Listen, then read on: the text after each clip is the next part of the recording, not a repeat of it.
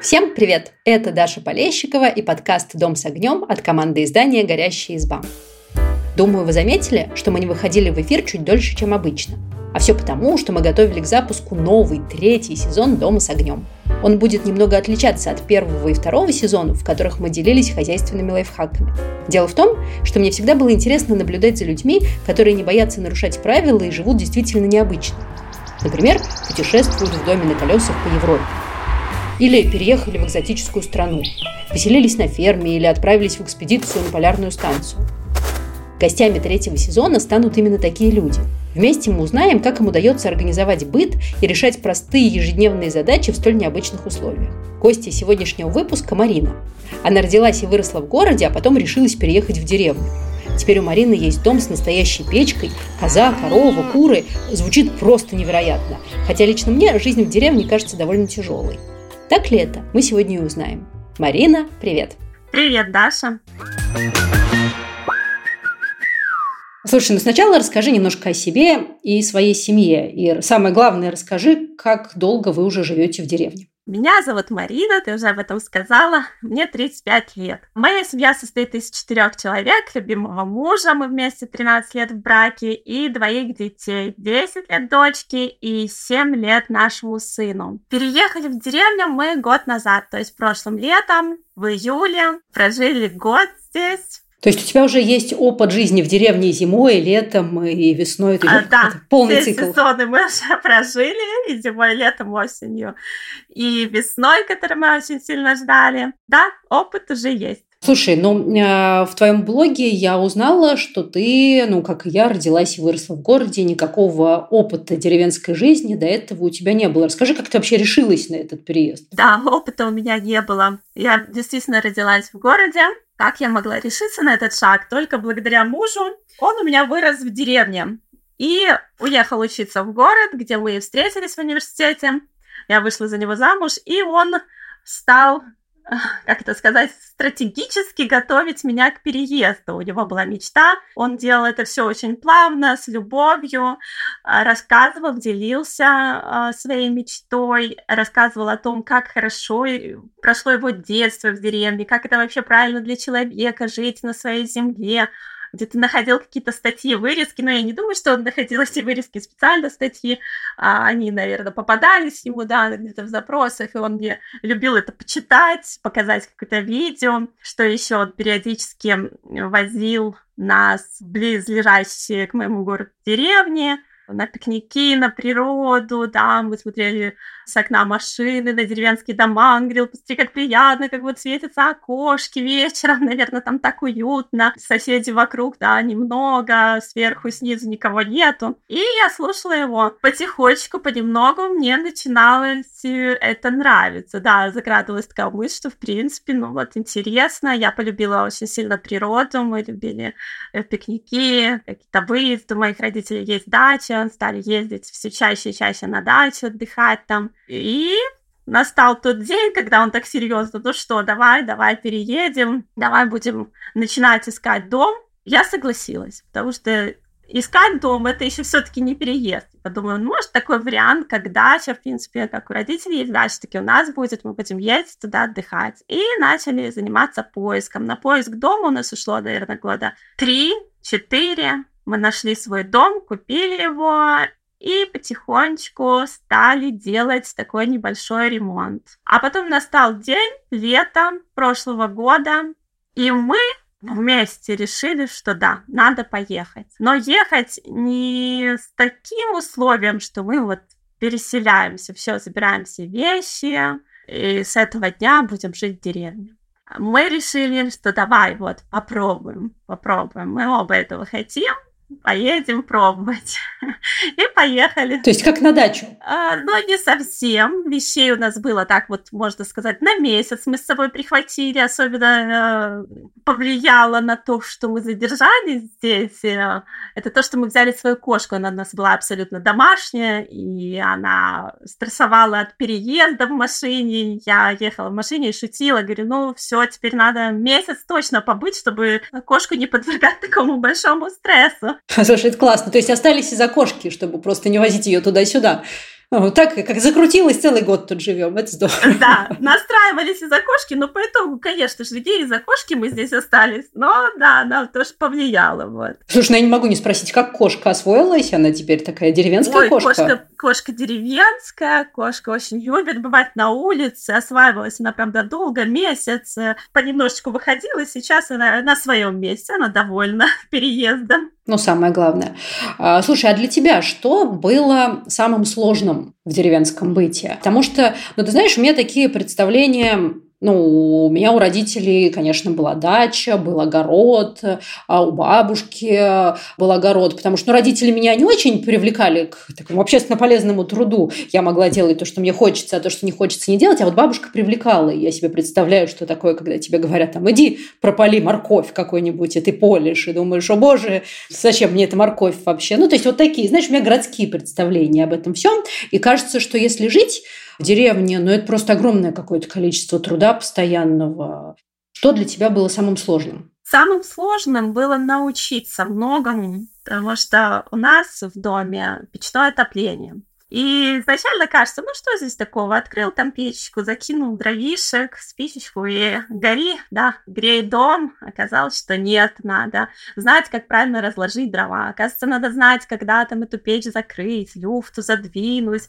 Потому что если просто вкинуть дрова, зажечь спичкой, да, никакого дома не натопишь. То есть много приходилось и приходится вот по сегодняшний день гуглить, узнавать на ходу, спрашивать у тех, кто жил раньше в деревне. А такого представления, которое у меня было, вот такое, о котором ты говоришь, что надо с утра до вечера работать, пахать, там, огороды, это представление оно оказалось ошибочным, потому что никакого огорода у нас сейчас нету, мы его просто-напросто не, не садили ничего. У нас такая происходит мягкая адаптация. И муж меня жалеет, то есть не то, что я прям встала там зимой и иди топи печь, нет, когда захочу, я затоплю, а это уже у мужа такая обязанность, да, обеспечить тепло в доме. Я про представление о том, что надо очень много пахать, работать, нет, сейчас можно в деревне немножко объединить, да, такие удобства. Засадили раньше, наверное, огород для того, чтобы выжить. А сейчас все можно купить, если у нас не в магазине, как раньше в городе, а значит, у соседей, которые выращивают эти же овощи. А, слушай, кстати, а расскажи вот а, об инфраструктуре, ну вот такой городской, ну вот о магазинах, например. Я так понимаю, вы живете в большой деревне, скажем, где все есть. А вот и нет, мы живем в маленькой деревне, абсолютно маленькой, здесь нету ничего, ни магазина, ни почты, ни школы, ни садика, здесь нету ничего. Здесь просто дома, и их немного, и мы здесь живем. А в магазин мы а, ну, у нас приезжает автолавка три раза в неделю. Это такой магазинчик на колесах, который привозит все необходимое при желании. Но, в принципе, мы для себя другую выработали структуру. А, мы ездим или в соседнюю деревню, где есть магазин, или в город. Закупаемся и уже исходя из этого, из своего списочка и планов готовим. То есть, получается, вы привыкли продукты покупать ну, на какой-то большой период, на неделю, на две. То есть такого, как в городе, когда кончилось там молоко с хлебушком, сходил в соседний магазин, так не получится. Ну, соседняя деревня не слишком далеко. Ну, чаще, да, чаще мы покупаем на неделю. Э, чего не стало, так это меньше у нас сейчас вредных таких перекусов. Потому что в городе мы, допустим, вышел погулять с детьми, зашел в магазинчик, купил какой-нибудь батончик сладкий. Вот, э, такой возможности мы лишены. Но если нужны продукты, то, в принципе, сесть в машину, заехать в соседнюю деревню, это не проблема. А, слушай, э, я ну, спросила у тебя, что было самым сложным, а расскажи, что ну, наоборот, далось тебе легче и обрадовало, и удивило вот в таком приятном смысле после переезда в деревню?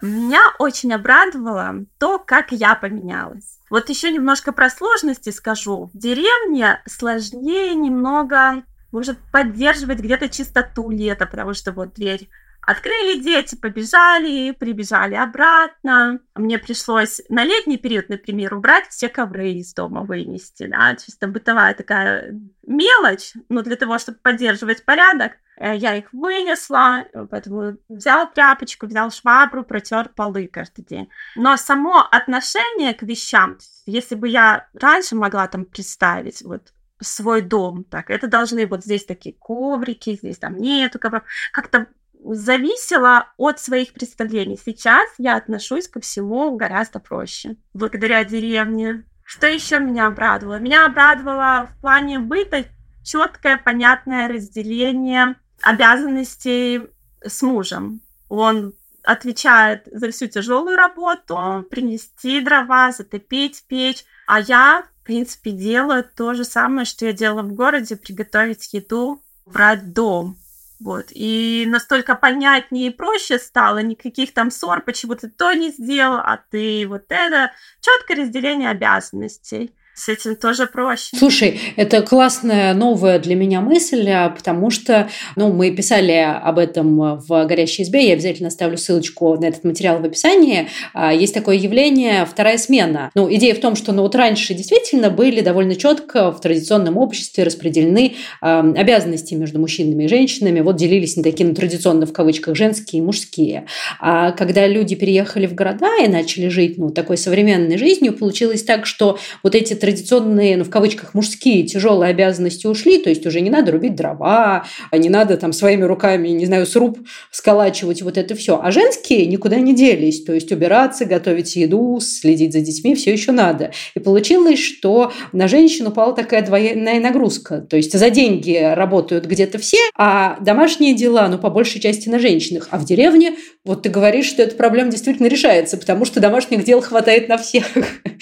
Да, я даже больше скажу, удивительно, но я заметила, что за этот год у нас даже отношения с мужем стали лучше. У нас они никогда не были плохими, но вот это ощущение мое вот такой зависимости от мужа, не в плане даже финансовой, а именно физической. И вдруг я стала на свое место, я такая слабая женщина, там, пойди то принеси, пойди. Я стала чаще обращаться с просьбами чисто физическими и, соответственно, смотреть на мужа, вот мой там дорогой человек, не порубишь ли ты дров, потому что если он этого не сделает, нам будет холодно зимой. Вот.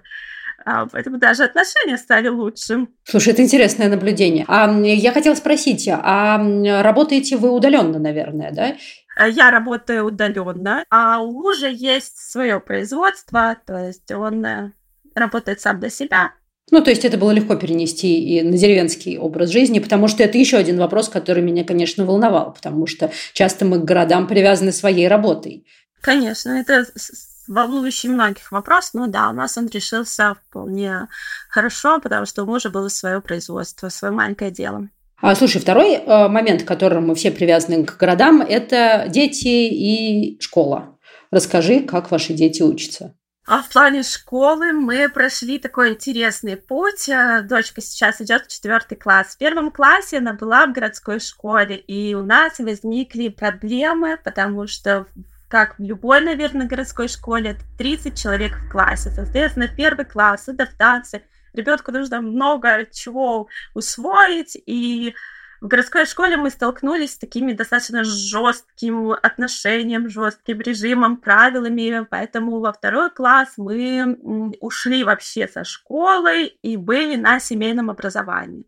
Сейчас, когда мы переехали в деревню, мы вернулись в школу, учимся в соседней деревне, значит, у нас расположена школа, и здесь, в этой школе, всего 8 человек в классе, чему я очень рада. Соответственно, когда 8 человек, учителя очень сильно отличаются от городских. Они чувствуются, что они на какой-то спокойной волне, они не так напряжены. Атмосфера в школе очень приятная. Все друг друга знают.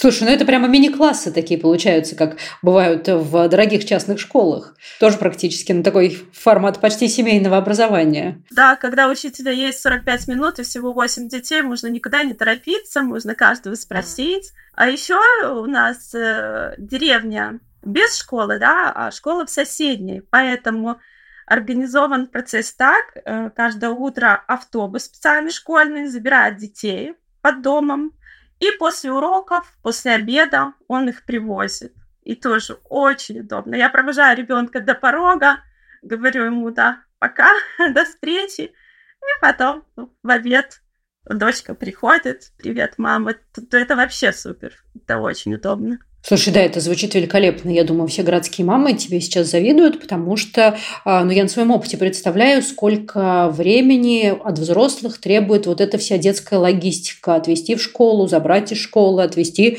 на какой-то кружок, забрать с кружка, подождать. А еще у нас была такая проблема, что регулярно какие-нибудь уроки отменяли, и именно в этот день нужно забрать раньше, а в этот подождать попозже, потому что их задержали, но никто никого об этом не предупредил, поэтому ты стоишь около школы. В общем, я тебе завидую прям. Да, давай я еще расскажу немножко про кружки, чтобы мамы мне не сильно завидовали. Кстати, я была одной из тех мам, которая нужно было очень много кружков. Я загружала детей, там чуть бы не каждый день мы ходили на разные занятия.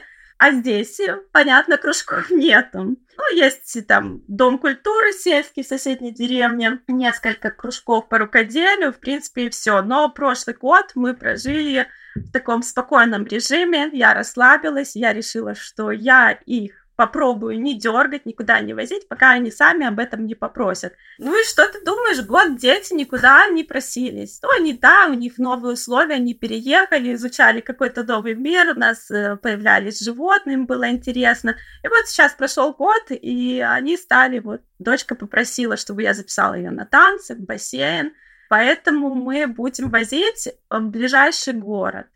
Но что я хочу сказать, это не так уж и сложно, учитывая то, что я буду ехать по прямой дороге, да, без э, пробок, без светофоров. Эта дорога будет занимать 10 минут. То есть это тоже не проблема. Ну да, по городским меркам это, конечно, не время. Прежде чем мы вернемся к разговору с Мариной, хочу посоветовать вам подкаст «Кто бы говорил», который делают мои коллеги из лайфхакера Михаил Вольных и Дарья Байкина вместе с психологом Леной Котовой. Они помогают найти решение самых неожиданных проблем. Например, научиться управлять деньгами, уменьшить стресс от новостей или ужиться с шумными соседями. Я люблю слушать подкаст «Кто бы говорил», потому что вопросы в него присылают живые люди. Блогеры, журналисты, ведущие. Поэтому ребята обсуждают действительно важные и актуальные для нас проблемы. Кстати, в первом выпуске нового сезона Лена Котова отвечает на мой вопрос «Как научиться радоваться мелочам?». Обязательно оставлю ссылку на этот эпизод в описании к выпуску. Ты сказала, что у вас есть животные. Расскажи, кто у вас есть, кроме кошки, с которой мы уже знакомы. Да, у нас есть коза и две ее маленькие козочки. У нас есть корова, пять курочек, два кота и одна собака. Вот такая у нас живность. Вот это ничего себе. Это целое хозяйство. Я не удивлена, что твои дети не хотели целый год ни на какие кружки, потому что, кажется, у них это свой контактный зоопарк. Да, у них э, кружок зоологии на дому, поэтому им хватало этот год. У нас много животных, и правда, это наше желание. Нам было очень интересно завести. Сначала мы завели козу через два месяца. Сразу как мы переехали, прошло два месяца, мы решили, что было бы хорошо, места-то хватает, сарай есть, почему ему пустовать, давай попробуем. Попробовали, очень понравилось. Но мы относимся к своим животным не слишком прагматично. Не ведем пока подсчетов, да, сколько затрачиваем денег на их содержание, а радуемся тому, что есть. Вот молочко от козы. Знаешь, такой немножко городской подход, как э, к собачке, потому что собаку тоже надо кормами кормить, да, при этом она не дает молока. А тут приятный бонус, еще и молочко. Слушай, а козу э, ты доешь? Ты когда-нибудь это делала или вот сейчас научилась? Научилась в первый же день, когда мне ее привезли, еще и муж был занят, он был на работе, мне пришлось учиться в тот же день. Я увидела эту козу, ее огромное вымя. Ну, что надо, думаю, спасать козу. Как-то приноровилась. Даже некогда было посмотреть в интернете, как это делается. Ну, в принципе, там понятно, да, что стала. Научилась, да, вместе с детьми. Опять же, у козы уже были одни роды. И тоже вздумала нарожать, когда муж был на работе. Вместе с детьми мы приняли роды.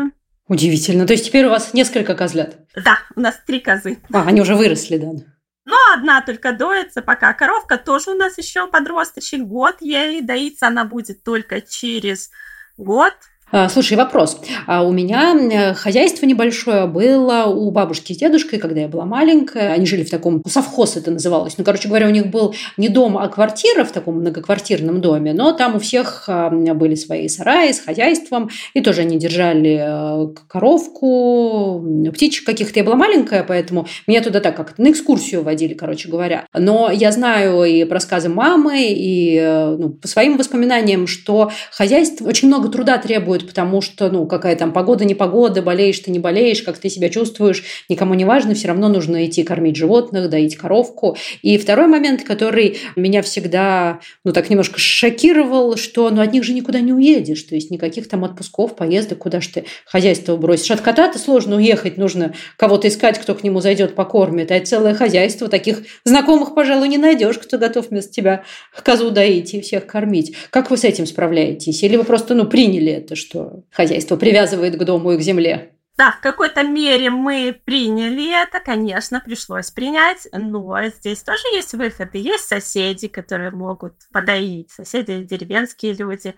И есть мои родители, моя мама, которая умеет доить козу, она росла в деревне, ну вот, и она помогает, конечно, если нужно куда-то поехать. Но сейчас начали путешествовать по частям, да, иногда я куда-то съезжу, иногда муж. А если все вместе, просим помощи соседей, родителей. Ну, отлично, то есть выходы тоже есть. Конечно, если есть желание, выходы всегда найдутся, я считаю. Соседи, ну, мне кажется, многие в деревне там друг друга спасают, если нужно куда-то выехать. Соседи просят помощи. И здесь такие открытые люди. Это для меня было тоже открытие такое удивительное, что можно так подойти, соседка придет, дай немножечко соли, дай сахара, и как-то это часто достаточно происходит, наверное, за счет того, что нету магазина, да, вот закончилось что-то, мы идем не в магазин, мы идем к соседям. Также, если куда-то надо выехать, закрыть животных, попросить завести, никто не отказывает. А слушай, получается, что после того, как вы переехали в деревню, общение у тебя стало больше? Общение стало больше. Ну, даже не за счет соседей, а за счет тех же друзей, которые были в городе, которые хотят приехать в гости. У нас очень часто гости нас навещают. Слушай, это неудивительно. Я в твоем блоге рассматривала фотографии вашего дома, но он просто великолепный, такой уютный, какой-то, ну, такой по-настоящему деревенский. В общем, я не удивлена, что к вам все хотят в гости. А, спасибо. Нам здесь очень уютно и хорошо. Много еще нужно сделать, конечно, по дому. На это и есть быт. Вот и многому нужно еще научиться. У нас э, две печки, одна из них, э, как называется, русская печь, где можно готовить. Хочу освоить эту науку сложную. За год я еще не успела научиться. А, слушай, а кроме печки у вас есть что-то еще, где можно готовить? Плита, там газ проведен как? Да, теперь есть. Въезжали мы в этот дом, здесь э, но плита была изначально, сразу она была, правда, была такая старенькая, свою мы из квартиры не забирали, потому что мы думали, мы уже едем попробовать, да, вдруг придется вернуться. А, готовили много на костре, то этой старой плите, пока она работала, но у нас не было никаких условий городских, у нас не было холодильника, э, холодильником был мой колодец, куда я спускала в пакете продукты на веревочке, у нас не было стиралки, я стирала в тазике вот, вот так вот этот месяц, с руками терла вещи. А, ничего не было. Сейчас у нас, в принципе, есть все. Стиралка, холодильник, плита. Пока нет духовки.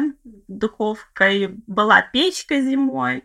Вот. Все условия. Пока еще неотапливаемый санузел, то есть в холодной части дома он находится. Но зиму мы пережили. А как же вы справлялись?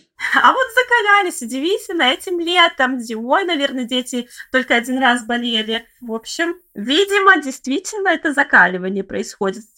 Я мужу говорю, ну, наверное, бы мы так не занимались, знаете, как некоторые, надо водичкой холодной обливаться, ну, на это тоже надо время и сила. А тут хочешь, не хочешь, нужно сходить в туалет и идешь в холодную часть дома. Дочка в трусиках, в маечке, пошла, пришла, естественным закаливанием. А слушай, расскажи еще про э, печку, потому что она у вас тоже такая красивая, прям как в сказке из книжки какой-нибудь детской. Как вообще в ней готовить это? Ну, у тебя сразу получилось? Или были какие-то промахи, типа сожженная еда или недоготовленная, например? Ой, конечно, не сразу. Промахи были, мне кажется, они еще будут. Я еще учусь.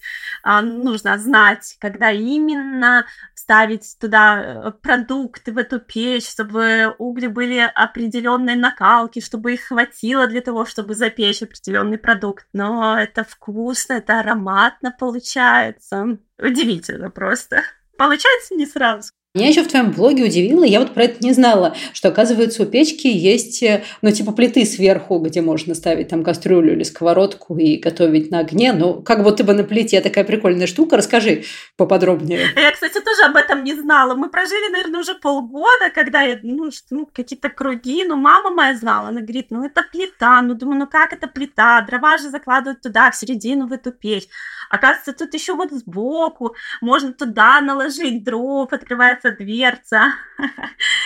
Вот, узнали, попробовали, тоже такой колорит, это вот, знаете, э, деревенский чисто, зажигаешь эту печь, там такие кружочки специальные, можно регулировать даже силу пламени с помощью этих кругов. И вот э, сидишь, оно же так низенькое там, это плита. Рядом у нас стол, там что-нибудь в этой сковородочке, какие-то шкварочки жарятся или блинчики. Достаточно красиво и ароматно все происходит. Звучит очень здорово. А, слушай, расскажи, какие у вас планы на будущее? Допускаете, что вернетесь обратно в город? Или вам так понравилось в деревне, что точно здесь останетесь? Планы у нас очень далеко идущие, большие, но с городом они никак не связаны. Мы хотим дальше заниматься домом. Вот я говорила о том, что санузел у нас неотапливаемый, мы будем проводить, ставить электрокотел, но при этом печки мы, конечно, не планируем убирать, чтобы была возможность, да, если куда-то уезжаем, э, включить котел и возвращаться в теплый дом. Также я говорила о том, что у нас нет никакого огорода. Я, в принципе, с этим делом не спешу, но планирую понемножечку осваивать и эту сферу, да, в таких пределах, чтобы никого, там, детей сильно не заставлять, не пугать огородом и также себя, но понемногу высаживать какие-то кустики, еще деревья, голубику, наверное, хотим, тоже только для себя огородик. А в город мы живем здесь один год, и я понимаю, что не было ни одного дня, когда я бы сказала, что я хочу вернуться. Не было такого момента, что я поняла, жалею и хочу вернуться. Нет, никогда. Я много раз выходила и говорю, как хорошо, как хорошо, что мы переехали. Здесь здорово, нам очень нравится. Это, наверное, если мы вернемся, это будет такая вынужденная мера. Но я надеюсь, что такого не случится. Что все-таки работа будет, то можем, мы сможем как-то остаться здесь. Слушай, неужели даже вот в тот период, когда вы только въехали, когда у вас не было ни холодильника, ничего, и приходилось стирать в тазике, даже тогда не хотелось вернуться к удобствам, к таким привычным? Ой, тогда не хотелось. Э, то время мы вспоминаем с такой большой улыбкой, радостью и теплом. Там мы ехали на своем таком энтузиазме, романтизме. Ой, как нам это нравилось. Я начала вести блог. Э, мне хотелось поделиться, что ой, как это здорово, классно, наливать воду в тазике, дети бегом мыть ножки. Мы никуда не торопились, э, наслаждались. И мне кажется, это, кстати, тоже помогло нам здесь остаться и помогло сложить такое впечатление, что, ой, мамочки, как же легко, как классно. Я помню, вот э, муж привозит стиралку, и ты как ребенок радуешься, ой, как хорошо, а теперь я не ручками стираю. И такие вот моменты были, привозят, там мы сначала спали, мы не везли свою кровать большую, мы спали на каких-то вот этих деревенских, железных, ну, тоже такой колорит был, но я помню, муж привез матрас большой, и там я хлопала в ладоши, ой, я буду спать теперь, как человек нормальный. А потом поставил душевую кабинку, и я понимаю, что я не в летнем душе теперь под холодной водой, я смогу помыться под теплой. И у нас вот эти радости такие накапливались, накапливались в нашу копилочку воспоминаний. Но это было здорово. Этот месяц, когда мы были без всего, и когда это все появлялось, мы вообще вспоминаем с большой радостью и удовольствием. Слушай, а дети? Детям нравится жить в деревне? Они как-то не вспоминают какие-нибудь городские удовольствия, как это с ностальгией? Ну, по-разному. Вот дочка не вспоминает, а сын, правда, вспоминает, потому что последнее время он такой же, да, 6 лет, куда же мы не, там, не в песочнице игрались, а пойдем куда-то в город, идем по городу, заходим в какой-то магазин, где-то морожки, такие вот мелочи, покупали, такой потребительский был подход, и он какое-то время вспоминал, вспоминал, говорил, ой, мама, я хочу туда-то, а помнишь наш магазинчик рядом, а помнишь что? А сейчас нет, нормально, дети Дети воспринимают как-то все проще. Ну, конечно, мы, мы за них стираем, да, и говорим, когда мыть ножки, вот. А, поэтому я смотрю, мне нравится то, что я вижу. Сколько они времени проводят на улице, на природе, сколько я могу им делегировать, они это понимают. Там, ой, дети, мы забыли курочек открыть, идите бегом покормить, и они как-то чувствуют такую свою ответственность, да, не только в своей комнате там прибраться, но вот вообще участвовать в жизни семьи, что вот у нас хозяйство, если папа уехал, нужно привезти, напоить животных, мне сложновато одно это сделать, я говорю дочке, пойдем, приведем, она уж так вот, ну, ответственные стали дети, более ответственные. Слушай, спасибо за этот разговор. Мне, правда, было очень интересно слушать про деревенский быт. Надеюсь, что нашим слушателям тоже. Ты очень вдохновляюще про это рассказываешь, потому что, когда я готовилась к записи, я, ну, правда, думала о сложностях, о том, а, как ну, это не просто, не знаю, рано вставать, потому что нужно покормить животных, как не просто следить за деревенским домом, как, ну, не просто жить без таких привычных городских удобств а когда тебя слушаешь, кажется, что это все на такие мелочи жизни, а плюсы жизни в деревне, ну, действительно перевешивают. Очень здорово. Да, спасибо большое. Мне было очень приятно вот вспомнить те моменты, с которых все начиналось. И действительно, мне нечего сказать такого чего-то сложного, отпугивающего, потому что, ну, пока мы очень довольны, что мы переехали, нам нравится такая жизнь. Мы в какой-то другой темп окунулись, более спокойный, меньше э, раздражителей, больше размеренности, спокойствия. Нам очень нравится. Да, кажется, что это очень ценно. Да. Может, это не для каждого вариант, но для нас точно. Классно, что вы его нашли. Друзья, рассказывайте, был ли у вас опыт жизни в деревне и как он вам откликнулся или не откликнулся. Слушать нас можно на всех популярных платформах. Всем пока!